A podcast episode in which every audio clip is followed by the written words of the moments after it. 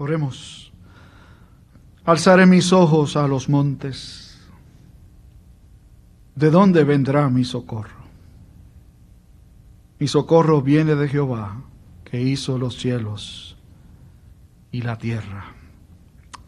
Gracias, Señor, por tu palabra, por tu espíritu, por Jesús, tu palabra encarnada, nuestro mejor socorro.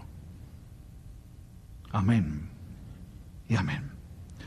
Cuando le preguntaba a los niños hace un rato si algunos de ellos sabían quién era el Chapulín Colorado, pensaba que ninguno iba a contestar que sí. Estamos hablando de 50 años. Lo que pasa es que la serie se ha conservado y, y se consigue donde quiera. Pero si les pregunto a ustedes, obviamente todos tienen que acordarse.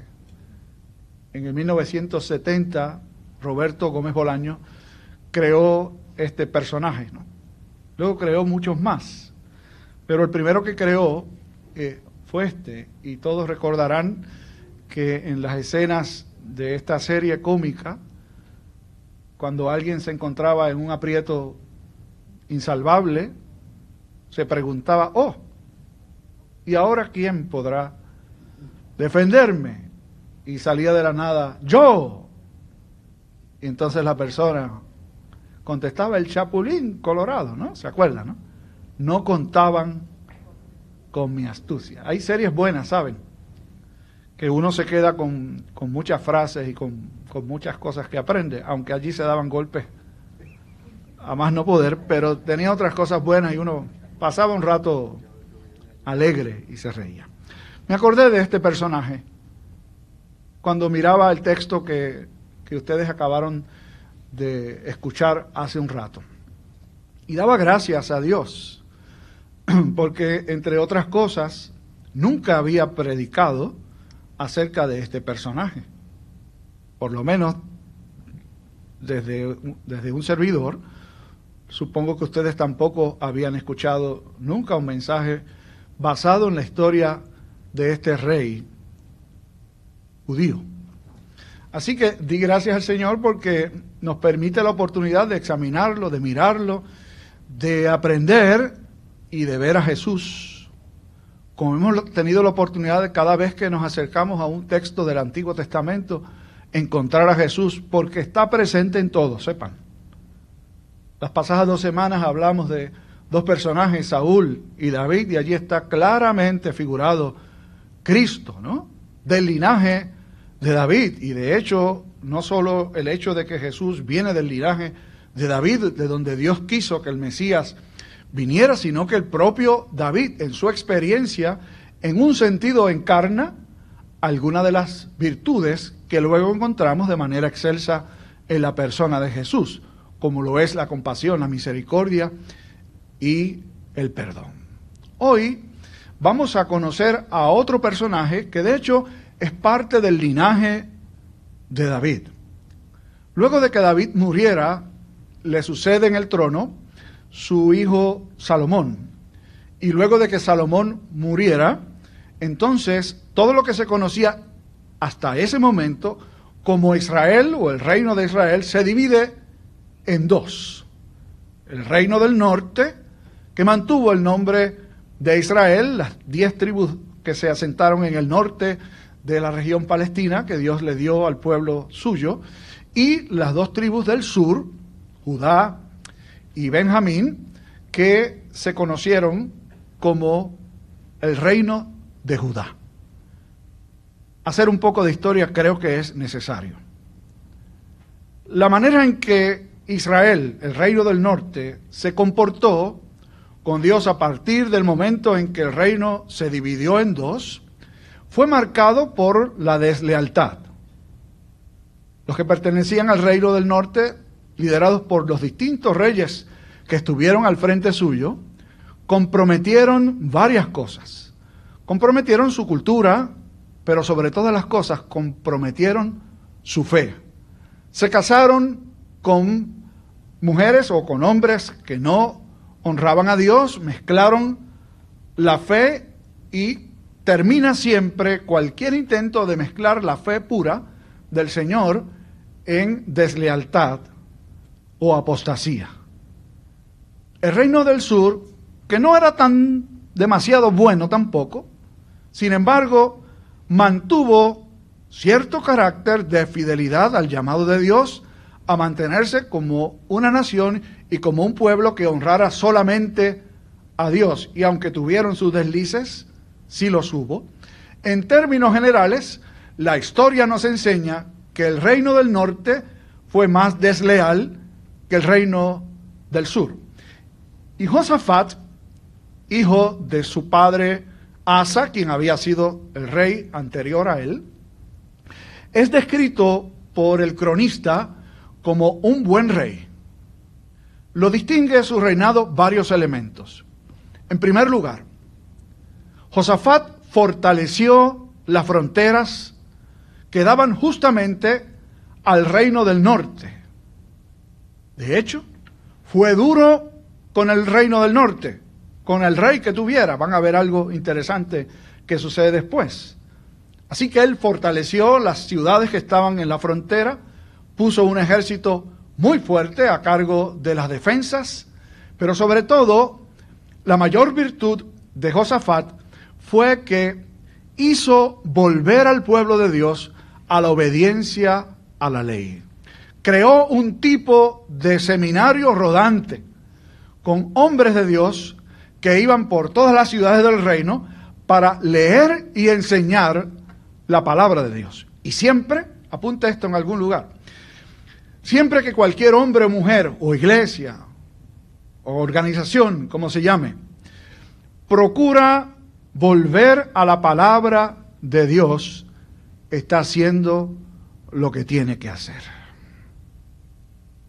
Y Dios bendijo a Josafat en esta parte de su reinado, en donde él, como dice el propio cronista, siguió los pasos primeros de su padre David, porque David tuvo buenos tiempos y tuvo otros tiempos que no fueron buenos. Otro día quizás hablemos con un poquito más de detalle del rey David, pero el rey David, que era amigo de Dios, se enredó, deslizó y pecó. Josafat anduvo un tiempo en los primeros pasos de su padre David. El resultado fue, habiendo hecho estas cosas, que hubo paz en el reino y la gente estaba tan agradecida por lo que se estaba haciendo aquella reforma, no solo física, sino espiritual, que traían presentes al rey e incluso las naciones que estaban en su entorno venían hasta Judá para presentar regalos al rey como una muestra de gratitud, de paz, por la prosperidad que Dios le daba al pueblo suyo siempre que era obediente a la ley de Dios. Eso es básicamente lo que el capítulo 17 en resumen presenta. Y luego saltamos al 20. Y creo que es necesario que examinemos un poco nada más lo que sucede entre el capítulo 17 y el capítulo 20. Dije que uno de los, distintivos del reinado de Josafat fue que endureció su mano contra Israel, es decir, puso donde tenía que ser la relación con Israel, que la orden de Dios es no te mezcles con el reino del norte. Sin embargo, en estos capítulos entre el 17 y el 20, se nos dice que Josafat cometió un error se emparentó con Acab. Acab era el rey de Israel, del reino del norte. Y arreglaron, en ese tiempo se hacía, gracias a Dios ya no se hace, pero arreglaron un matrimonio entre uno de sus hijos y una de las hijas de Acab. Acab estaba casado con Jezabel, y quizás usted cuando escuche ese nombre le trae alguna connotación. Jezabel en el Nuevo Testamento, en eh, particularmente en el libro de eh, Apocalipsis es descrita, o es este personaje, más bien el nombre, que describe la apostasía del pueblo de Dios. Jezabel era una adoradora de dioses falsos. Y Acab se casó con esa mujer. Y Josafat decidió emparentarse con él, con Asa, que al principio él hizo lo correcto, no mezclándose con él, pero ahora para conseguir beneficios. Yo sé que eso no pasa aquí entre nosotros, pero algunas personas comprometen sus principios y comprometen sus valores para lograr algún beneficio. Por ejemplo, alguien se queda solo, pierde o muere su cónyuge, se siente con necesidad de tener otro, y no hay nada malo con eso. El problema está cuando uno está dispuesto a negociar con el fin de conseguir una pareja. Y puse un ejemplo del que enviuda, pero el ejemplo puede caer en cualquiera, que se divorcia, el que está solo. Y dicen que el amor es ciego. Yo casi estoy seguro de que no es el amor, es el enamoramiento. O como decimos nosotros, el enchule. Cuando uno se fija en una persona y no es capaz de ver, y entonces dice, este es o esta es. Y aunque todo el mundo le diga, abre los ojos, ten cuidado, no, uno se obseca y dice, no, tiene que ser esta. Y no escucha consejos. Me ha pasado algunas veces que alguien viene delante de un servidor para presentarle un panorama, tengo esta situación, cual fuera. Y luego de escucharla, uno le dice, ¿y has consultado con Dios? Y recuerdo un caso de alguien que me dijo, no, no lo he hecho. Ah, pues empezaste mal, le dije. Y yo no quisiera, pero tengo que decir que te va a ir, te va a ir mal. Cuando uno no pone a Dios en primer lugar. Y nos suele pasar no solamente con eso, sino con muchas otras cosas. Uno se enamora de una casa, o se enamora de un carro, o se enamora de una profesión, o de cualquier cosa, y no es capaz de ver ni de consultar a Dios porque uno dice, este es por fin, y uno se ve en ese lugar. O uno se ve al lado de esa persona y piensa que, alguien, que uno se convierte de repente en alguien importante. Josafat cometió ese error. Se emparentó con Acab. Más que eso Acab lo convence, porque originalmente Josafat le dijo, no, no, no, no vayamos allá. Acab Israel va a ir a la guerra y le pide a Judá, a través de su rey, Josafat, que vaya con él a la guerra. El consejo de Dios por medio del profeta es, no vayan. 400 profetas falsos le dijeron, vamos para allá vamos a vencer. Por eso yo les digo a ustedes muchas veces, la mayoría casi nunca tiene la razón. Casi siempre se equivoca. 400 contra uno. ¿Qué hizo acá? Vamos. Y Josafat accedió. Y fue a la guerra. ¿Saben qué pasó? Acá regresó muerto. Josafat por poco lo matan. Cuando regresó, Dios a través de otro profeta, en este caso Jehú, le dijo, eso que hiciste no era. Y Dios es tan misericordioso con los suyos, ¿saben? Que nos damos contra la pared y nos recuerda, te había dicho que no. Y a veces uno es tan cabezón que vuelve y hace lo mismo. En el caso de Josafat, por lo menos en la escena que está delante de nosotros, vemos a un Josafat que sí ha aprendido una lección. Volvió a restablecer la adoración a Dios en su reino. Volvió a establecer la enseñanza y la obediencia a la palabra de Dios. Entonces, recibe noticias de que moabitas y amonitas junto con otro ejército están listos, estaban hacia el lado del este para atacar Judá. Digo que aprendió una lección, porque no fue a pedir ayuda al rey de Israel, que ya no era acá porque había muerto, pero tenían otro rey. ¿Qué hizo Josafat? Tres cosas. La primera de ellas es muy natural y todos lo hemos experimentado alguna vez. Nos dicen, como me pasó a mí, y a algunos de ustedes que estarían con nosotros y se acuerdan. Recibo una llamada telefónica unas semanas antes del, del 8 de febrero del 2015. Pastor Rivera, le van a cortar el cuello. Están tramando que ustedes lo van a sacar de allí y no solamente lo van a sacar, sino que lo van a dejar sin ningún beneficio. ¿Usted se cree que yo me puse feliz? Hice lo que hizo Josafat. Experimenté temor. ¿Qué va a pasar conmigo? ¿Qué va a pasar con mi familia? ¿Qué va a pasar con mi congregación? Pero Josafat hizo algo más que experimentar temor. Se humilló ante Dios y clamó por su auxilio. No se hizo la pregunta, ¿quién podrá defendernos? Sino que fue a donde el único que lo podía defender, no solo a él, sino a la nación completa. Y en tercer lugar, invitó o provocó básicamente que también el pueblo de Dios se juntara con él para clamar en oración y ayuno. Ustedes se rieron cuando vieron el muñequito ese que le quitaron el, el, pan, ¿no? Lo, lo que se estaba comiendo. El ayuno es una expresión de humillación a Dios y de dependencia a Él. Nosotros no lo practicamos de manera grupal, pero sigue siendo una buena práctica.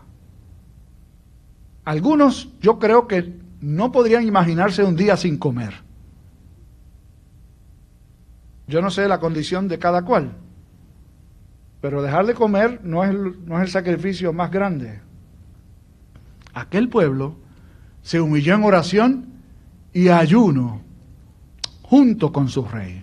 Lo que está detrás de todo no era solo el ayuno, sino la acción.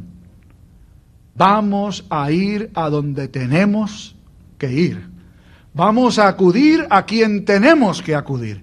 Y aquí sucede algo tremendamente hermoso. Cuando miraba el texto estaba tratando de encontrar dónde está Jesús presente aquí. Hasta que empiezo a mirarlo con más detenimiento y me doy cuenta que allí está prefigurado de una manera hermosa. Fíjense las veces en que en este capítulo 20, en estos versículos que Carlos leyó hace un ratito, menciona el escritor bíblico el templo de Dios, el santuario de Dios, los patios del santuario, el lugar en donde está el nombre de Dios. Y me acordé de algo que dijo Jesús. Destruyan este templo y en tres días lo volveré a edificar. Me acordé de algo que dijo Juan al comienzo de su evangelio. Y el verbo se hizo carne y habitó entre nosotros. Y saben que esa expresión se hizo carne, literalmente, si fuéramos a utilizar una palabra en el idioma en el que se escribió el evangelio, en el griego, es se tabernaculizó. Es decir, Jesús es el templo de Dios. Jesús es el tabernáculo de Dios, no aquel lugar físico en donde la gente podía ir y acudir y decir, aquí me encuentro con Dios. Jesús es el lugar de encuentro con Dios. Y aquel pueblo acudió al templo donde estaba el nombre de Dios presente y Josafat dirigió la oración del pueblo suyo. Voy recogiendo. Con tres preguntas retóricas, introducidas por un Dios de nuestros padres o Dios nuestro. Y en esencia Josafat lo que hace con estas preguntas retóricas, recuerde que está delante de una grandísima asamblea del pueblo de Dios en oración y en ayuno. Y en esencia lo que ha dicho a través de estas preguntas, que repito, son retóricas porque la respuesta es clara, contundente y la que se debe esperar. ¿No eres tú el Dios soberano en cuyas manos está absolutamente todo lo que existe, incluso los reinos de todas las naciones? ¿No eres tú el que nos sacó de Egipto? El que ha provisto a través de toda la historia a nuestros padres? en virtud de aquel pacto que hiciste con Abraham, de darles una tierra para habitarla, ¿no fuiste tú el que nos trajo hasta este lugar? ¿No eres tú capaz de detener cualquier ejército? Evidentemente la respuesta a todas esas preguntas es, desde luego que es. El único capaz de ofrecernos la ayuda que haga falta y usted puede llenar el espacio en blanco, porque todos necesitamos el auxilio de Dios. En cualquier ambiente, de salud, de trabajo, de relaciones, económico, en cualquier lugar donde usted se mueva.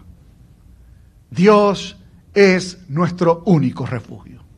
Y termina esta porción que fue leída haciendo una importante declaración no nos vamos a ir de aquí hasta que veamos tu rostro. En esencia, así termina. Es decir, vamos a esperar en ti hasta que veamos tu auxilio.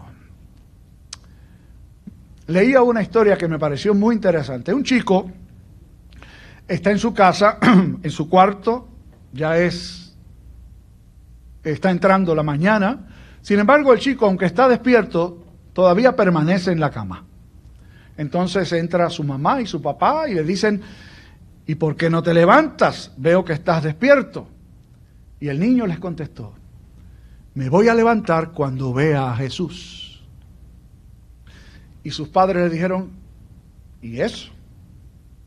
Y el niño les contestó, no, miren a la pared. Estaba oscuro todavía. En esa pared había un retrato de Jesús. Y la señal del niño para levantarse era cuando el sol empezaba a entrar sus rayos al cuarto y él era capaz de ver el cuadro de Jesús. ¿Espera usted en Jesús?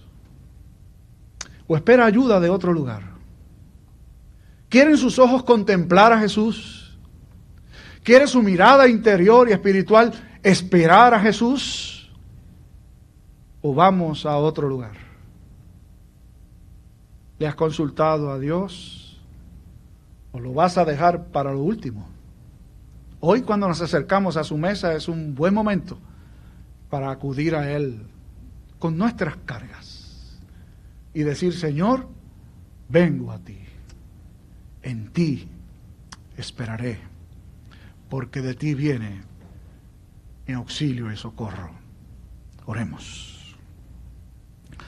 Padre, gracias por la experiencia de Josafat, con virtudes y con defectos. En este caso, con muchas virtudes, en un momento en donde reconocía que aunque él tenía un buen ejército, tenía que descansar en el poder tuyo, acudió a ti clamó a ti. Y su pueblo, que es tu pueblo, también hizo lo mismo. Hoy venimos delante de ti para decirte que solo en ti esperamos, en ti descansamos, porque tú eres nuestro refugio. En el nombre de Jesús lo pedimos. Amén y amén.